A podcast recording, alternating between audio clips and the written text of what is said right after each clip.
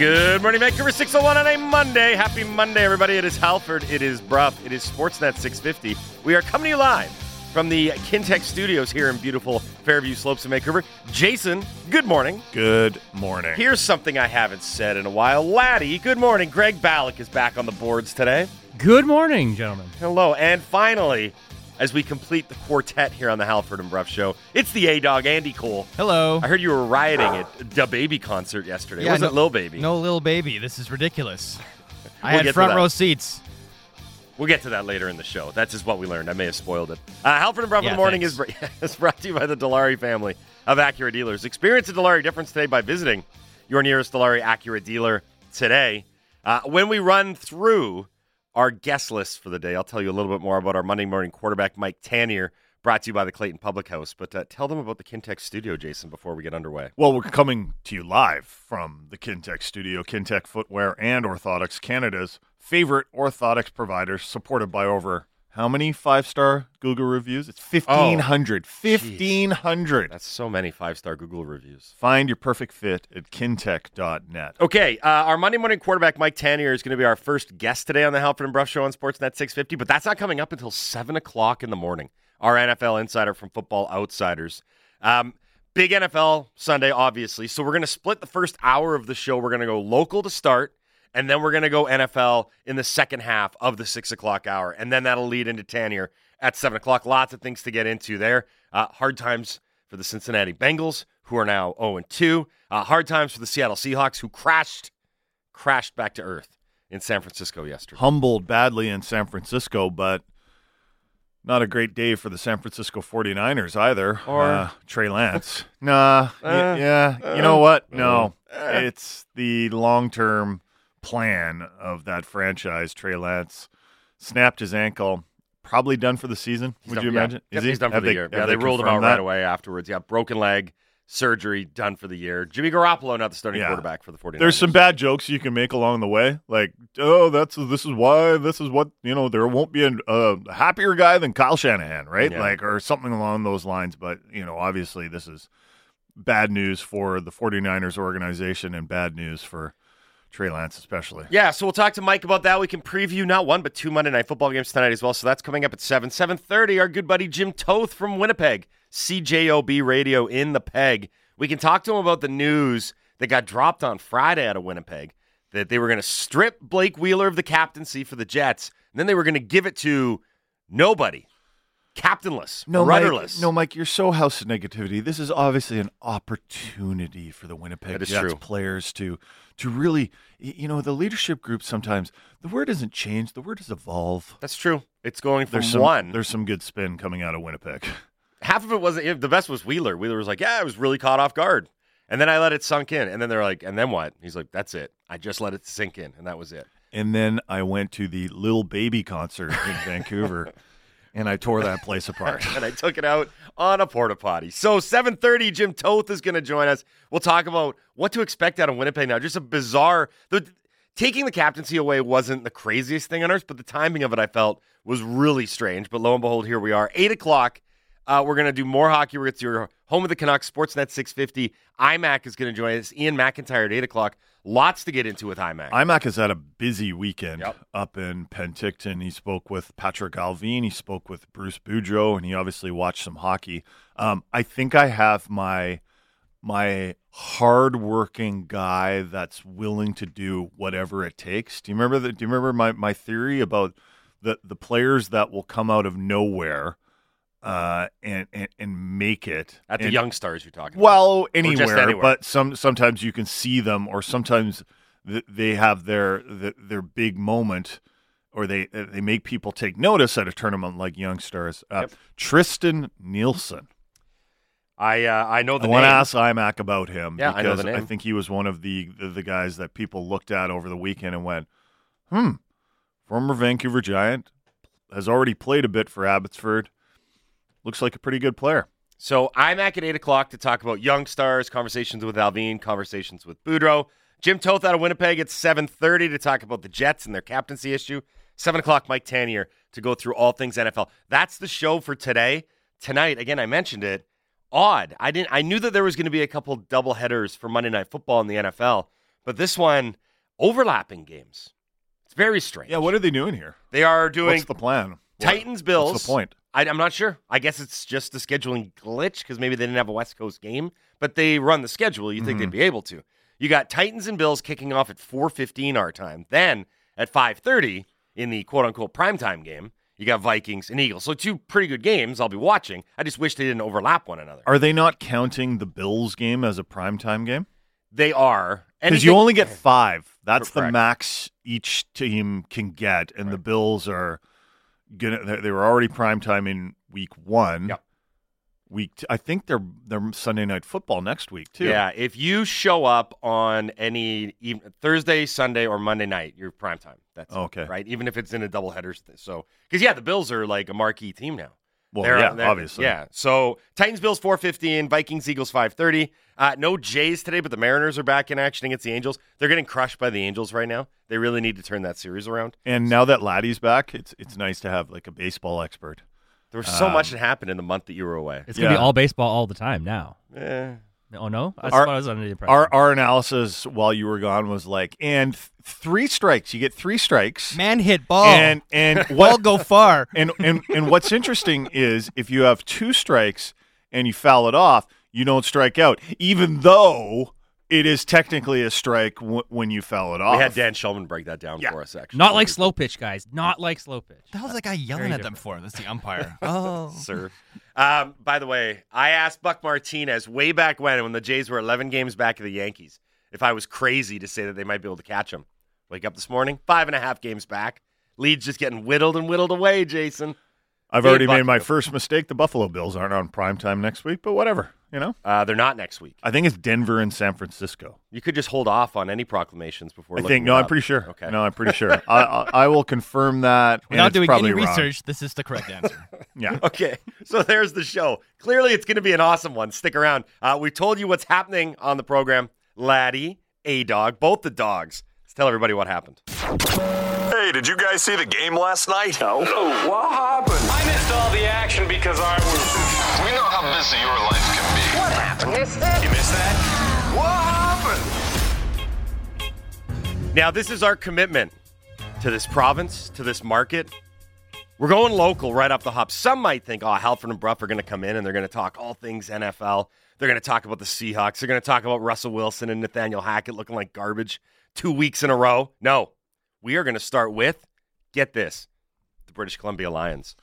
Well, Vernon B- Adams, baby. Yeah, the BC Lions deserve our respect. Um, they they got another win in Calgary, and this one was very different from the last one that Nathan Rourke starred in. Um, although it did have some similarities, very close games, um, and the Lions ultimately won it. Uh, Vernon Adams was solid.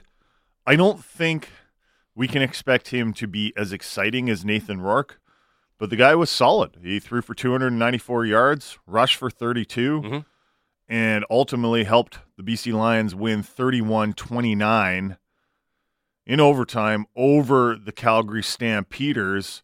Um, he didn't throw any touchdown passes for the Lions, But but he didn't throw any picks either. Yep. It's good. That's exactly what they needed.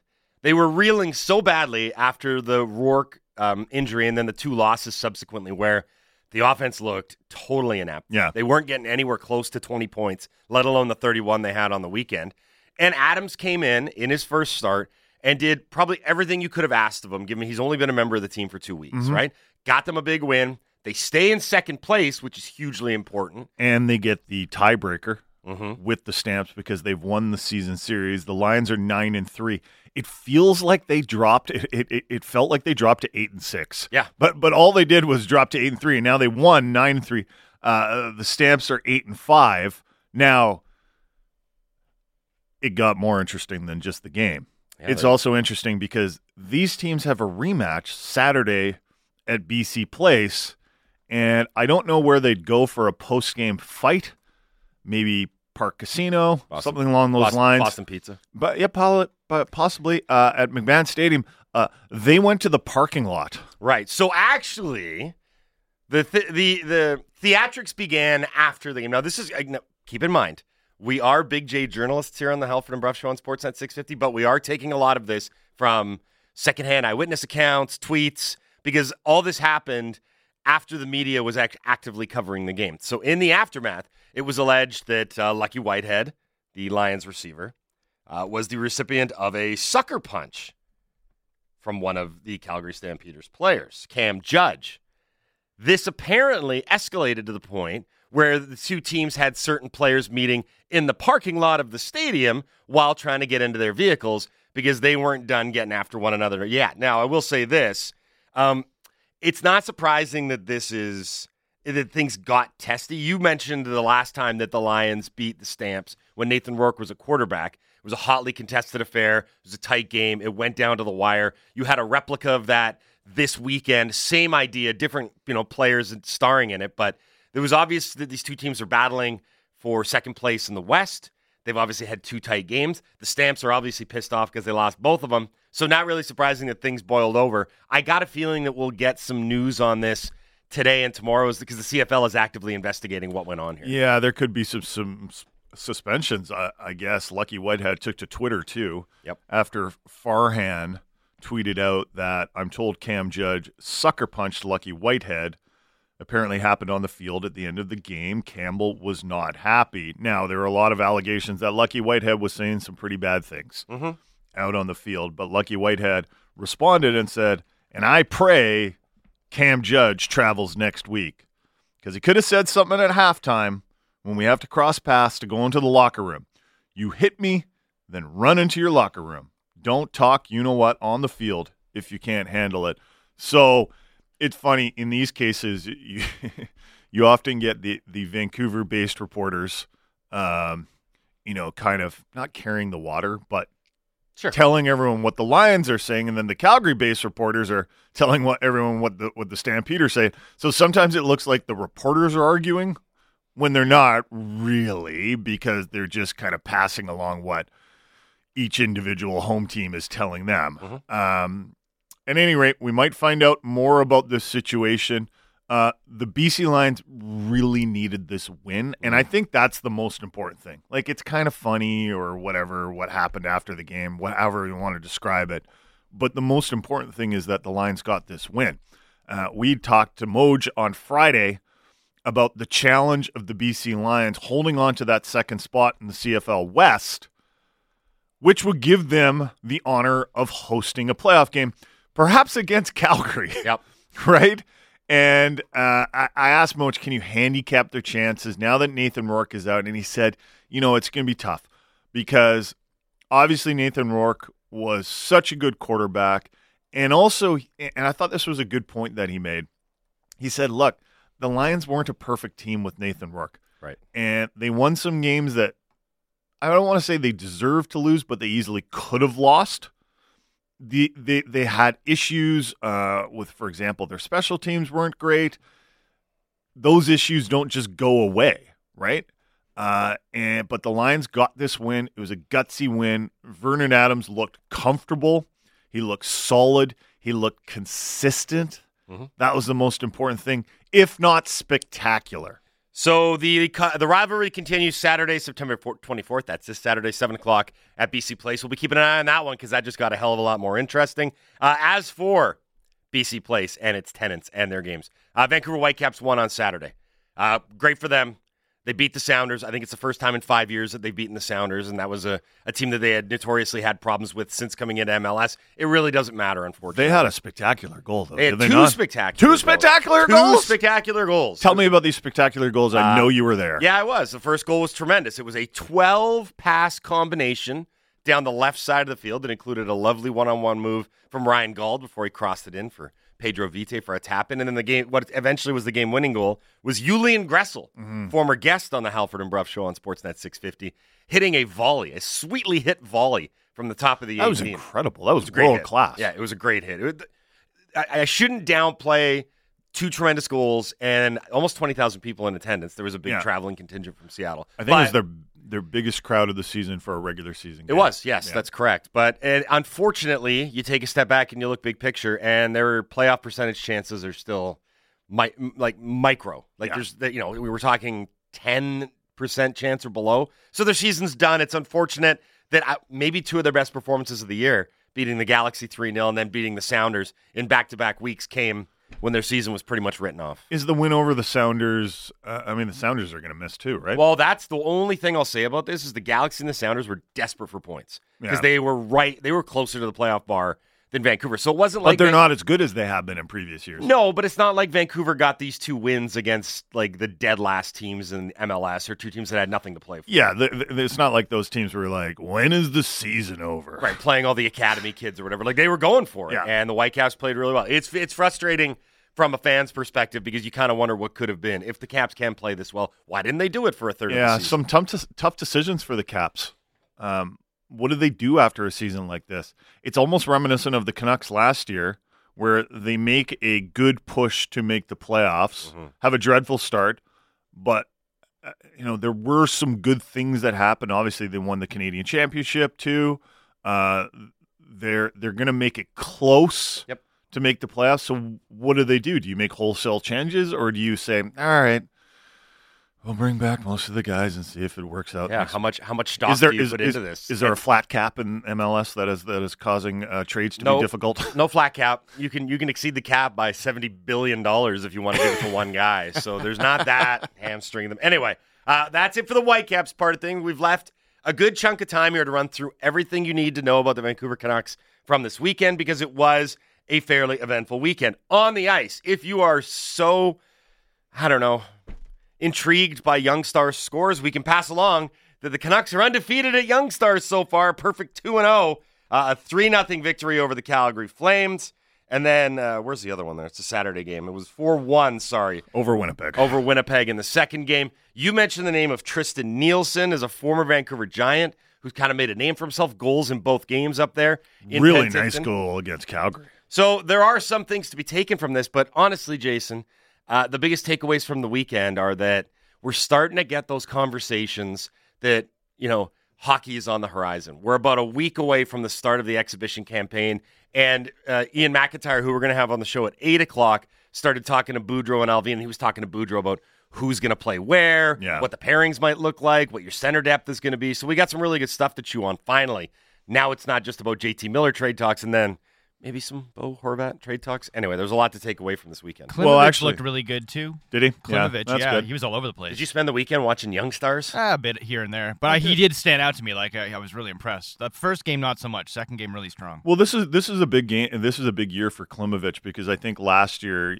you can give him all the excuses in the world, right? He's a young kid playing in the AHL. He, he a lot of people thought he should have gone back to junior. The Canucks ultimately decided, hey, let's keep him here uh, under a watchful eye, um, get him used to North America. He barely spoke any English when he came over here. Right. Um, that is starting to change. Obviously, his English English isn't perfect, but it's better. Um, the Canucks, uh, the Abbotsford Canucks, are going to have a, a, a young AHL team, and he's going to be given every chance to be a big part of that. So for Klimovich, it's going to be a big year. Um, but the conversations that IMAC had with Patrik Allvin and the conversations that Drance had with Patrik Allvin were as interesting as a conversation with Patrik Allvin can can can can be. That's a good I- way of putting it. um, I thought it was maybe not interesting, but I think worth noting that Drance had an exchange with Allvin, and he said, uh, he asked the, the Canucks general manager, do the comments you had around the deadline last year that your club couldn't afford to lose pending unrestricted free agent players for nothing still govern your outlook when the that pending unrestricted free agent is a high profile, hard to replace centerman like Bo Horvat, and I would add your captain. Mm. And Allvin said, "Yeah, it sure does." Yep. So Horvat now is in the position that we didn't expect him to be, but we did expect JT Miller to be. Uh, in that you're going into the season, uh, at least right now, as a pending unrestricted free agent. Let's say there's no contract announced for Bo Horvat and you get to the trade deadline. What do you do? What do you do? Mhm. According to Allvin, you would trade him. Same playbook applies. Same philosophy applies. This is what they actually did with Tyler Motte, and that was the the, the, time that Drance was referencing. I, I'm sure the Canucks took at least a stab at trying to re-sign Tyler Motte, couldn't get it done, so they traded a not a core piece, but I would say an important piece of the Canucks away for futures, um, despite the fact that they still had hopes of making the playoffs, faint hopes, but they still had hopes of making the playoffs. Now, we questioned whether the Canucks would really go into the season with JT Miller, mm-hmm. his situation unresolved, and put themselves into that position where they had to do that. Now, ultimately, they didn't with JT Miller, but will they with Bo Horvat? That is going to be the big question this week because I think now is the time. If you're going to get a deal done with Bo Horvat, it is this week to do it. Sure. Otherwise, it has officially become a distraction. Yeah, and they do have a week to do it. Um, it was interesting because again, any interview with LV, and he's not going to give you an awful lot. So it kind of sounds as though that there's traction that's been made, but he wasn't going to tip his hand as to where anything was in terms of negotiations. I wouldn't be surprised if it gets done this week. I wouldn't either. But just to set the week up, Yeah. uh, the Canucks will obviously finish off Young Stars today in Penticton. Uh, then everyone comes home, and training camp starts Friday in Whistler. Friday, Saturday in Whistler. They usually have like physicals in Vancouver on on the Thursday. I I, I don't I, I don't know for sure that that's happening, They but got to get their headshots taken. they got to get their headshots taken. They actually do have to do some of the uh, preseason work. Like you know how they they they have those uh, preseason videos that they make Yeah. for the crowd. Like they're, they're I think they're doing that all this week. Know, Bo Horvat waving his hand, make some noise. Yeah. I'm I'm dressed as a superhero They're- or possibly a zombie. They're gonna have JT Miller come in there. He's gonna be like, "Let's ride." Didn't they have them all as zombies once? You haven't been to a game in years. Yeah. Oh, like you mean like on the ice during the game? No, no, Or- no, no, no. oh. Their pregame thing was them like it was like a Walking Dead type of thing. Anyway, they got to do that this week. They got to do the Um, Walking Dead this week. They got to do The Walking Dead this week. You know. Um, and then Friday, Saturday is the Whistler training camp. Uh, only two days. The preseason starts Sunday. They have a split squad game against the Calgary Flames. So we're going to be watching hockey Mhm. in a week, Less six days time. six days time. Yesterday, a week yesterday. So uh, I, I would imagine that today through Wednesday or Thursday, the Canucks and the Horvat camp are going to give it another crack. I'm not reporting this. I would just imagine that they're going to do it because I'm sure both groups, if they can get a deal done, would sure love to get it done this week so that the first question for Horvat is like, what's going on contract wise? If Horvat's off, uh, if they get Horvat signed, you're rolling into camp. Yeah, you got no issues. Everybody's healthy.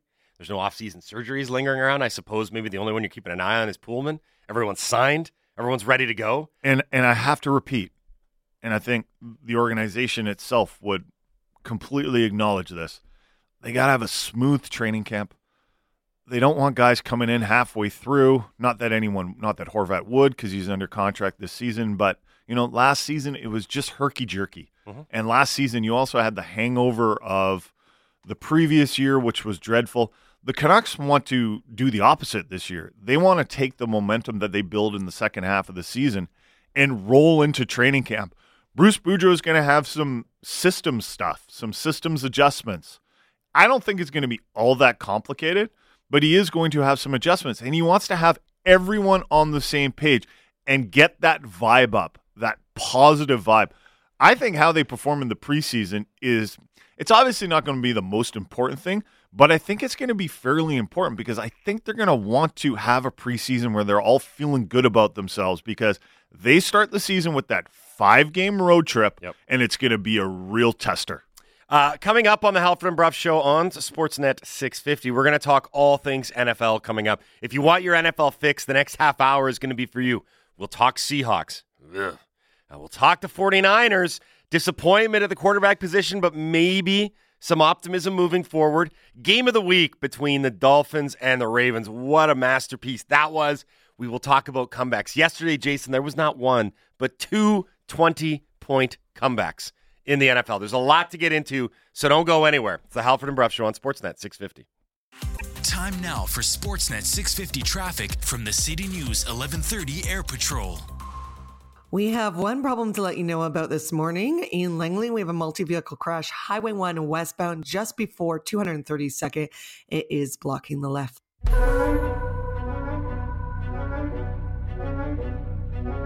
Carr waiting for the shotgun snap. He's got the ball. Quick throw left side. Renfrow with a catch. And he breaks one tackle. Then the ball comes out. It's loose. And it's picked up by the Cardinals in midfield. It's picked up by Byron Murphy at the 40, at the 30, at the 20, at the 10. Ball game! Byron Murphy picks up the ball at midfield, returns it for a touchdown, and the Cardinals win. One of the crazier comebacks you'll ever see yesterday. Cardinals 29 to 23 in OT, stunning the Raiders after being down 20 points in that game. You're listening to the Halford and Brough Show on Sportsnet 650.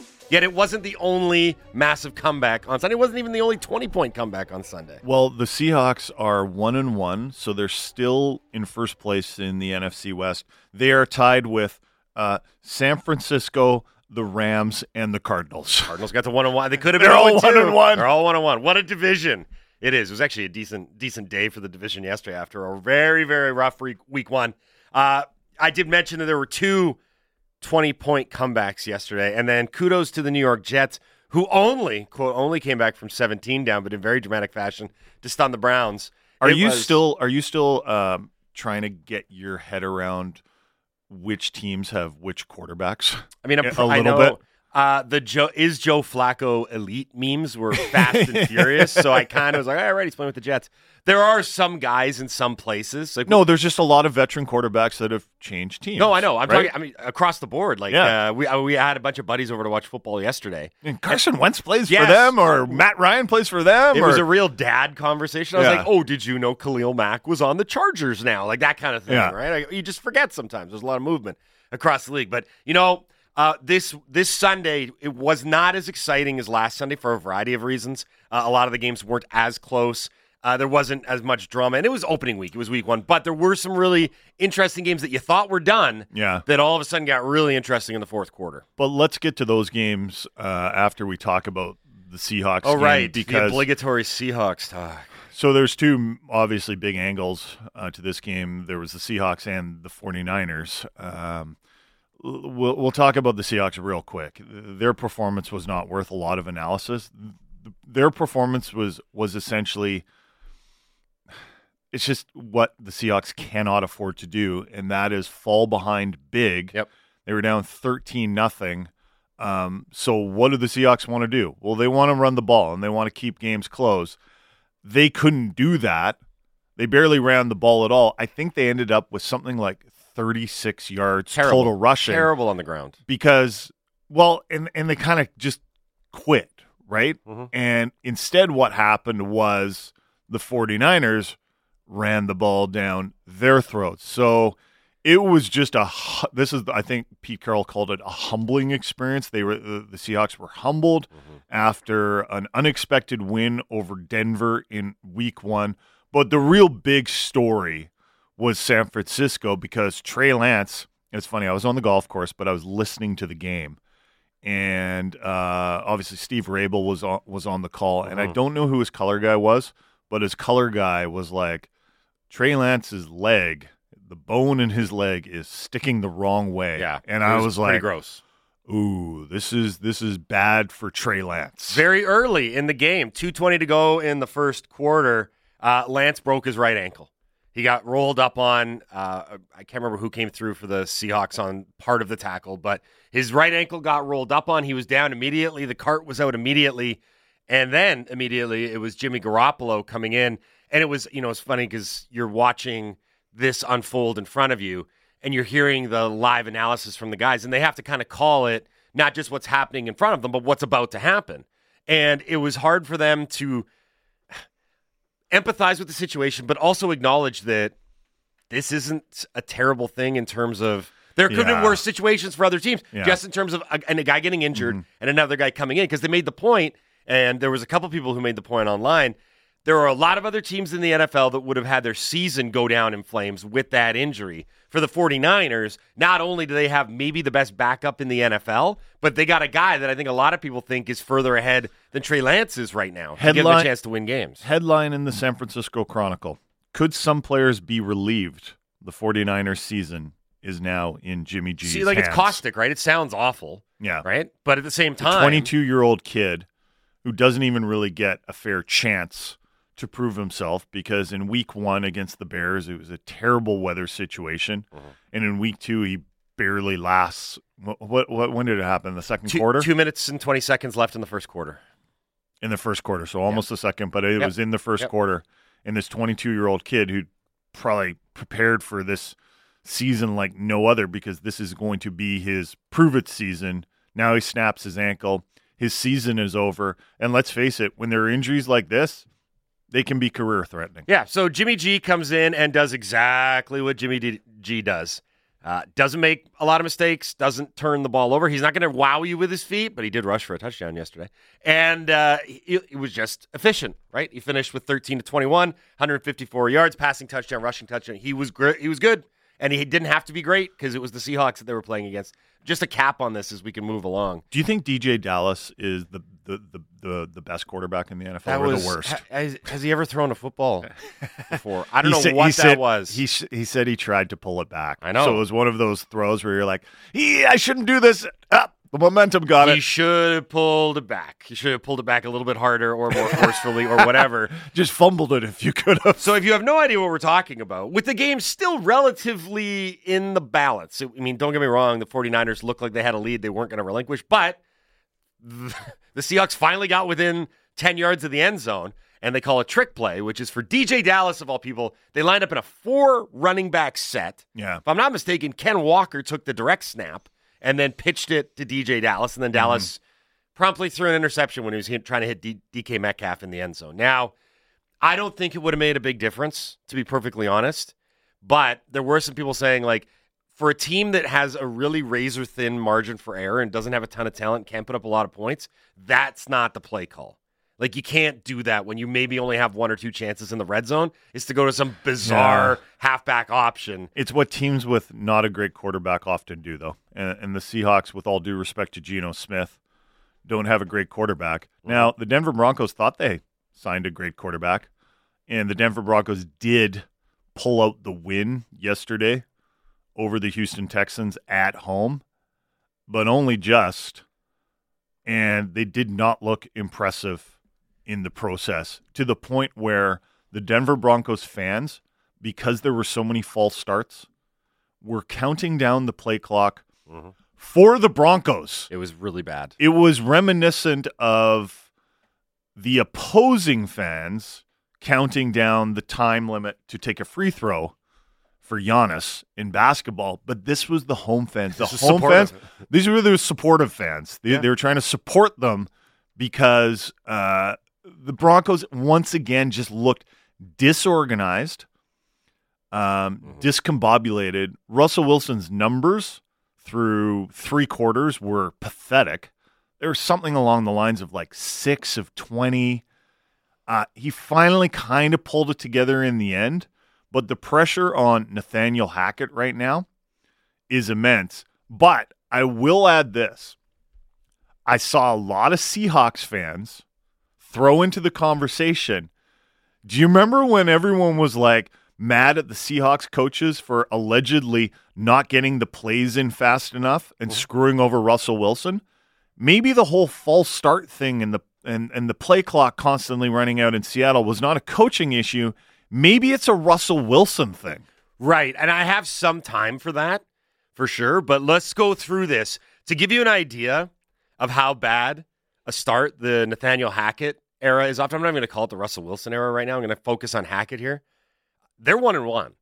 And you could say, hey, after two games, you lose on the road on Monday Night Football in an emotionally charged game, and then you come back home and win. You're fine. Consider this.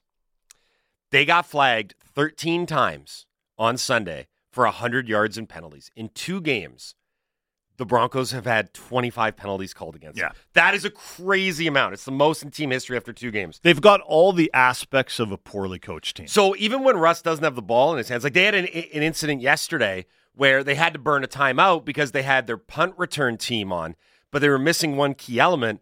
They didn't have a punt returner. They had Oh, all the right. guys on the field except the guy to return the punt. Like you're looking at that and you're, you're looking right Where was he? Was he- He was not out there. He was just on the sidelines. Yeah. He missed the part where he's like, I got to go catch this now. So that's a big thing. And then He was like, "All right, guys, big third down here." a lot of people now the, the the delay of game penalties because that was the one that they were saying. Well, Russ had this issue in Seattle, and last week they chalked it up to being really loud, right at uh, at Lumen Field, And maybe also, that- you gave him a bit of a, you gave him a bit of a mulligan considering it was his first game and he didn't take any snaps in the preseason. You're like, fine, but all- figure it out. So consider this right now: the Broncos eh, have four delay of game penalties this season already. All of last year, 17 games, they had two. So in two games, they've managed to Say double. what you will about Drew Lock, Yeah, it's but that man could snap the ball. he could look at the clock and say, I need to get the ball in my hands. And that's important. Again, we bury the lead here, but the score, they won 16 9. yeah, Their defense played well, limited Davis Mills and the Texans to just three field goals. But uh, I that- don't think Davis Mills is going to be the answer for the Houston Texans franchise. No, he has a long neck. He does have He- a long. He's neck, He's got a Mike he? Glennon neck. He can really peer over the line. yeah, it's it's it's an advantage when you're that tall and you built like a giraffe. Uh, interestingly enough, the Sunday nighter, San Francisco hosts. Actually, no, Denver hosts San Francisco. Yeah, it's it's like a the, really the- interesting. The storylines on on on both those sides. So for Seahawks fans that are feeling a little disappointed in their team, uh, maybe emotionally let down, um, at least one of San Francisco or Denver will lose next week. Um, okay, we got to move to the game of the week here. We don't talk a ton of Miami Dolphins football on the Halford and Brough Show on Sportsnet 650. Neither of us are Dolphins fans. I don't think A Dog and um, Laddie are, are Dolphins fans. I'm going to say no. I mean, I love Ace Ventura. You love dolphins, just they're And- and the animal, animals. yes, They're the humans animal of the sea, yes. Um, but I think we're going to have to start paying attention. So consider this: of all the teams that have gotten off to pretty good starts this year, and there are a bunch of them, I'm not going to list them all. Uh, Miami has gone and beat the New England Patriots and Bill Belichick in Week One, and then in Week Two, the game of the year so far. Tua Tagovailoa throws for six touchdowns and 469 yards. Nice. And they rally, the Dolphins do, from a 21 point deficit for a 42 to 38 victory over Lamar Jackson, Yeah. who balled out yesterday. Lamar Jackson was unreal yesterday. Uh, first player in I think 20 years to have a 75 yard passing touchdown Mm. and rushing 75 yard rushing touchdown in the same game. He was great. And he Tua- lost the game at home, which is crazy. Which is crazy. Tua and that offense, and it's funny because we're the big question was: Is Tua going to be able to get these guys the ball? The answer is yes, and it's not just Tyreek Hill; it's Jaylen Waddle too. They looked real good. They got the rookie head coach in Mike McDaniel, so they showed in Week One that they can do it in a low-scoring game, and then in Week Two, man, that was a performance from Tua. It was really, really fun to watch. I'm sure Tyreek Hill has been pretty motivated to show that it wasn't, you know, like Patrick Mahomes has been has been motivated to show that it wasn't Tyreek Hill that was the best player there. Yeah. He's equally motivated to show like he is a serious weapon. Yep. And he wasn't just a product of a quarterback. Now, I'm not saying that anyone was sitting there s- saying that. I think most smart football fans acknowledge like Yeah. Patrick Mahomes is a good quarterback and Tyreek Hill is a good receiver. But there's always that element Mm-hmm. when you go to a new team, you need to prove it again. Tyreek Hill is such an important addition for the Dolphins. They are they are going to be fun to watch moving forward. So, in Dolphins lore, and it's a very established franchise, Super Bowl, Shula, all the way back to the perfect team.